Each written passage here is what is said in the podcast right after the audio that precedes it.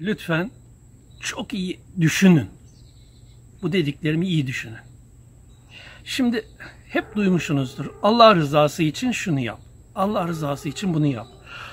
Evrende milyarlarla galaksinin yer aldığı bir evren ve o milyarlarla galaksinin içinde Samanyolu'nun yeri yok ve o yokluğun içinde senin dünyadaki yerin ne? Sen bu evreni yaratan, bu sonsuz varlığı yaratan için ne yapabilirsin? Onun senden razı olması ne demek? İşte burada iyi düşünün.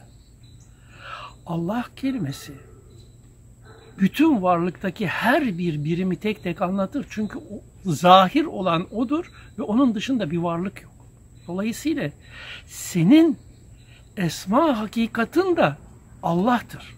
Dolayısıyla Allah rızası için iş yapıyor, iş yap demek sen kendi hakikatına ermek, hakikatini tanımak, hakikatinle bir olmak ve hakikatin de yok olmak için bu işi yap demektir. Yani hakikatin olan esma varlığın için yap demektir. Allah rızası için bir şey yap demek. Yukarıdaki, ötedeki bir şey için değil. Bunu çok iyi anlayalım.